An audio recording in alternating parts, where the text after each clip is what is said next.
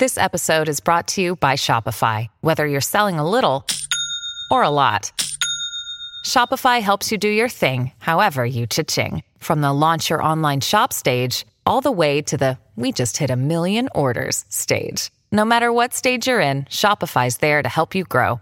Sign up for a $1 per month trial period at shopify.com slash special offer, all lowercase. That's shopify.com slash special offer.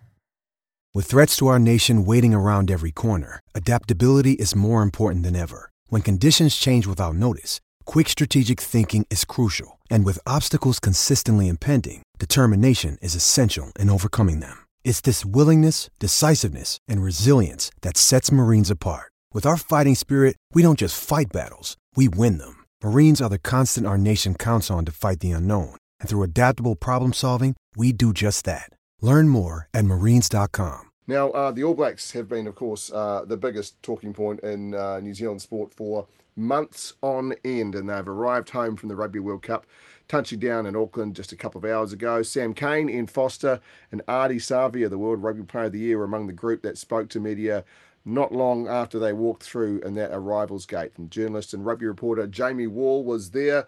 Jamie, uh, did they get a, a, much of a welcome from the public? Yeah, g'day guys.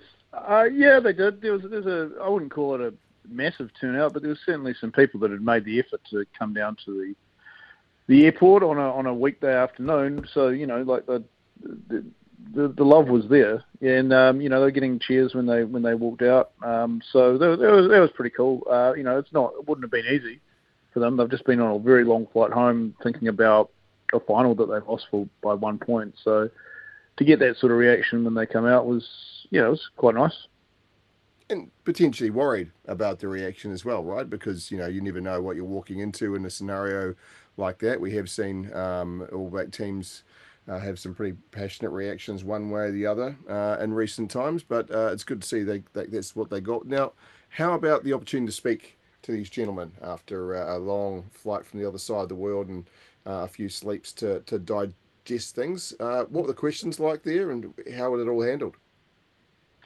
Oh well, I have to say that it was handled pretty well by by NZ Rugby and the and the All Blacks media team. You know, they they gave us all of the people that we wanted to talk to, as captain, coach, the World Player of the Year, and uh, as a bonus, Mark Tele'a uh, as well, who was the World uh, World Rugby Breakthrough uh, Player of the Year.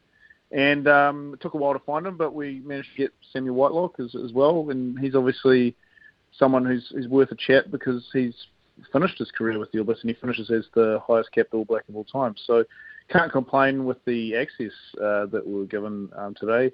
Questions wise, I mean, it's it's kind of hard because a lot of what you wanted to know from them has already been asked uh, over in Paris. You know, post match when the emotions are still raw. If you were to ask them about the final, uh, they'd just be kind of repeating themselves again. So it was more about the campaign itself, how they're feeling. You know, how is Ian Foster feeling now that it's it's done? You know, like he can he can just walk away from what would have been a incredibly stressful time in his life, also a very rewarding one as well from what from what he said. Uh, and then you know just with Sam Cane as well, you know how's he reflected on you know the very dramatic events of of the final as well, and and things like that. And and then of course a whole bunch of questions about what they were going to be doing with their time off, which was unsurprisingly having barbecues, probably having a few beers, and putting their feet up. Yeah, look, as far as uh, coming home in defeat and holding themselves in the way that they did post that final, uh, you see a lot of teams from around the world kind of keep their emotions in check and say very little until they get to the safety of home, where sometimes they unload. Was there anything uh, to suggest that they were taking the uh, any of those issues that the rest of the country were talking about any further? Uh, a little bit from Foster. Um, he did make mention of the fact that you know, and got asked a fair question like, you know, do you actually review this game? You know, now that the the coaching regime's mm. finished, and he said, yeah, we do because we have to. We want to make recommendations to World Rugby about what we saw, and he very much alluded to the fact that he's he's not happy with the, the role that the TMO played. We sort of we've seen Steve Hansen come out today and, and say very much the same thing, and so you know, I don't think that that narrative's finished at all, and I think that Ian Foster just in the future is going to be playing a role in that, which is not going anywhere. Um, so I think it was, you know, fair enough for him to to he didn't he didn't come out and say like, hey, I want this I want this whole thing torn down and and um, rebuilt. Uh, but he did very much allude to the fact that yeah, we've got we had a few things to say um, afterwards, which uh, is not really that surprising to be perfectly honest. Did anyone ask any of those awkward questions about to the players about what happens now under Scott Robertson, or starting to cast their eyes too far forward? Yep, yep, there was. Um, uh, obviously, uh, with um, Samuel Whitelock, you know, you know, have you been in contact with them? Obviously, they would have a fair line of communication, given that they've been had a working relationship for the last sort of what six years or so. Uh, and he did say that you know yes um, that you know he just had a few good luck messages. Um, Ardie Savea said he hadn't, um, which again is kind of unsurprising. I mean, this is Scott Robertson's first day on the job officially yeah. today, so he wouldn't. Um, uh, you know, they've literally just got a plane. Maybe they might this evening. I'm not sure, uh, but I don't really see any reason why. Um, the the other one though was uh, that obviously rumours have swirled quite considerably ever since Eddie Jones stepped down yesterday, and Ian Foster's name was actually mentioned by Phil Waugh, Australian Rugby CEO, uh, yesterday in relation to that job, and um, you know whether Ian Foster goes goes for that. That's that's really interesting. I, I think that you know most of us kind of presumed that he would just ride off into the sunset, off to some Japanese uh, money, up there with uh, with the likes of Steve Hansen and Robbie Deans and, and so on, uh, and Dave Rennie uh, for that matter. Uh, and but this is a very interesting situation because really, when you think about it, right now, yes, the Australian rugby is an absolute basket case. But if you look at what's coming up for that team uh, in the next World Cup cycle, they've got a Lions tour and then they're hosting a World Cup. It's an incredible opportunity. Uh, especially considering that the, the, capital that they can tap into specifically for the Wallabies. And what I'm talking about here is Joseph Suaalii. Like he is not the last guy that they're going to go for. Uh, and if you are able to be able to walk into a place, um, you know, uh, with a with a complete clean slate and bring a shopping list with you, I'd say that's actually a pretty decent gig uh, to have. Um, and especially for Foster, you know, he it would be a really interesting storyline uh, for him to be coaching against the All Blacks. So, you know, watch that space. It would be intriguing, uh, and there's also, of course, you, you mentioned uh, Sir Shag before. Do you see a scenario where we could be looking at a a, a, a duo coaching of uh, Hansen and Foster back together again? Perhaps a director of coaching and a head coach. Yeah, yeah, I, I wouldn't rule anything out. It's, it's, it's, it is kind of weird because it is everyone kind of knew what Steve Hansen was going to be doing when he finished with the All Blacks. He telegraphed it, you know, a year in advance, and uh, you know, it felt very much like the same way an All Black when he finishes his playing career would that you go offshore and you go to like either France or you go to Japan or whatever. No one's really sort of had that conversation with Ian Foster about what happens next. Not that he would have said so, because he keeps his cards very close to his chest. But there's not even been any sort of inkling of what what might happen. Um, so yeah, I, I, would not rule that out uh, at all. Uh, I mean, I think that would be a pretty formidable coaching duo. I mean, they would they'd be probably the most successful of all time. I think. Uh, if, if you're talking about pairings that have um, performed on on the on the, at Test match level, I, I, well, my view on Ian Foster is surely after the year and a half in particular he's had, it hasn't been an easy run. You start with COVID as well, the COVID uh, pandemic, its impact on the on the entire sporting world. But after this year and a half he's been through, we've been dragged through the mud. It, his, his name thrown out everywhere. Even though he got to shove a little bit of uh, crow down some throats with the way that this All Black team pulled himself together, that's really from the frying pan into the fire going to the, into a Wallabies job. Yep, open slate. Yep, you can uh, go there and do great things, but you are under immense pressure constantly, and they will automatically come in with a New Zealander there, surely, and go, not another Kiwi. It didn't work with Deans. It didn't work with Rennie. Radi rah. Surely he's going to go for a gig that's got less stress, more money.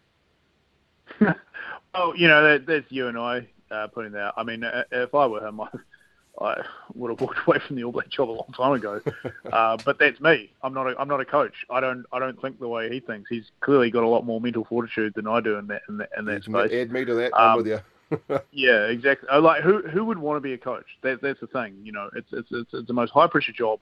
Um, whenever the team wins, it's always the players, and whenever the team loses, it's always you. Uh, and your job security is a, a constant topic of conversation by like the entire country. So he it's obviously something he enjoys. He must enjoy it. I mean, I don't think he enjoys every aspect of it, uh, but it's sort of an, an area that he he thrives he thrives in personally. Uh, so I don't really know if that would be that whole environment um, would be something that would be putting him off.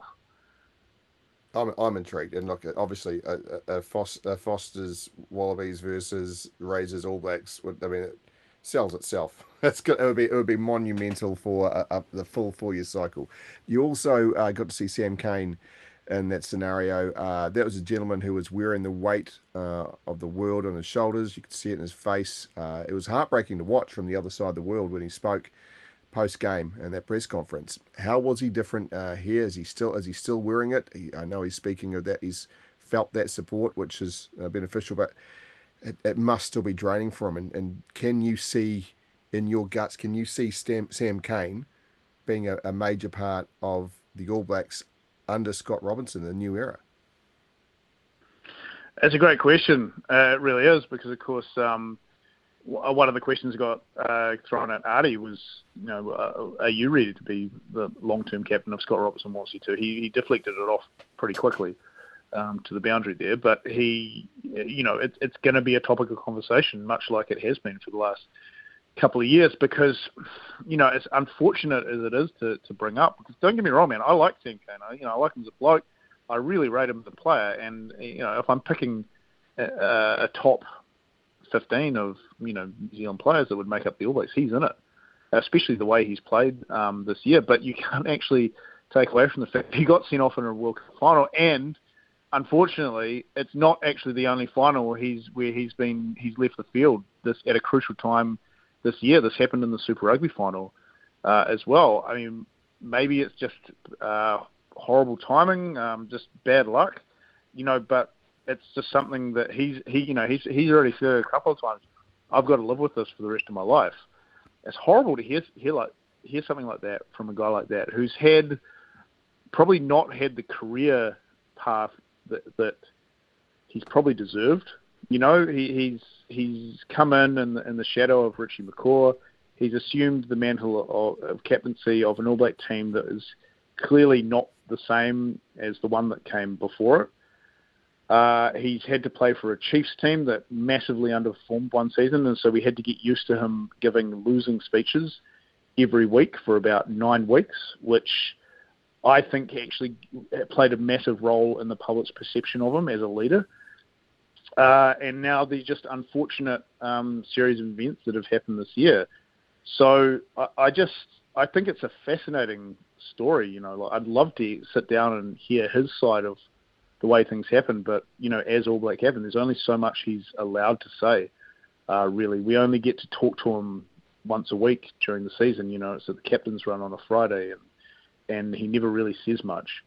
Uh, and today, you know, is about as close as he got to really kind of opening up. And even then, it was still very much like state stock standard answers. Uh, but he did say, you know, obviously that he's going to have to live with that red card uh, for a long time. And, and like I said before, it's, it was hard to hear. Yeah, I'm, I'm with you. An absolute champion individual, uh, a great sportsman, and a, a, wonderful bloke as well. So, uh, yeah, those those words have been definitely among the uh, the most heartbreaking of this World Cup fallout. Jamie, well, thanks for all your time uh, during the World Cup and uh, throughout the year here on the run home in SNZ. It's been uh, you've been a busy man, uh, but we've loved uh, hearing you and seeing you here, there, and everywhere. I'm sure there'll be some some other major rugby controversy prop, pop up in the next couple of days or weeks. we'll give you another bell, oh, but uh, appreciate everything, ab- mate. Absolutely, I'll, I'll, I'd count on it. Um, cheers, mate, um, and thanks thanks for you guys for all the coverage as well.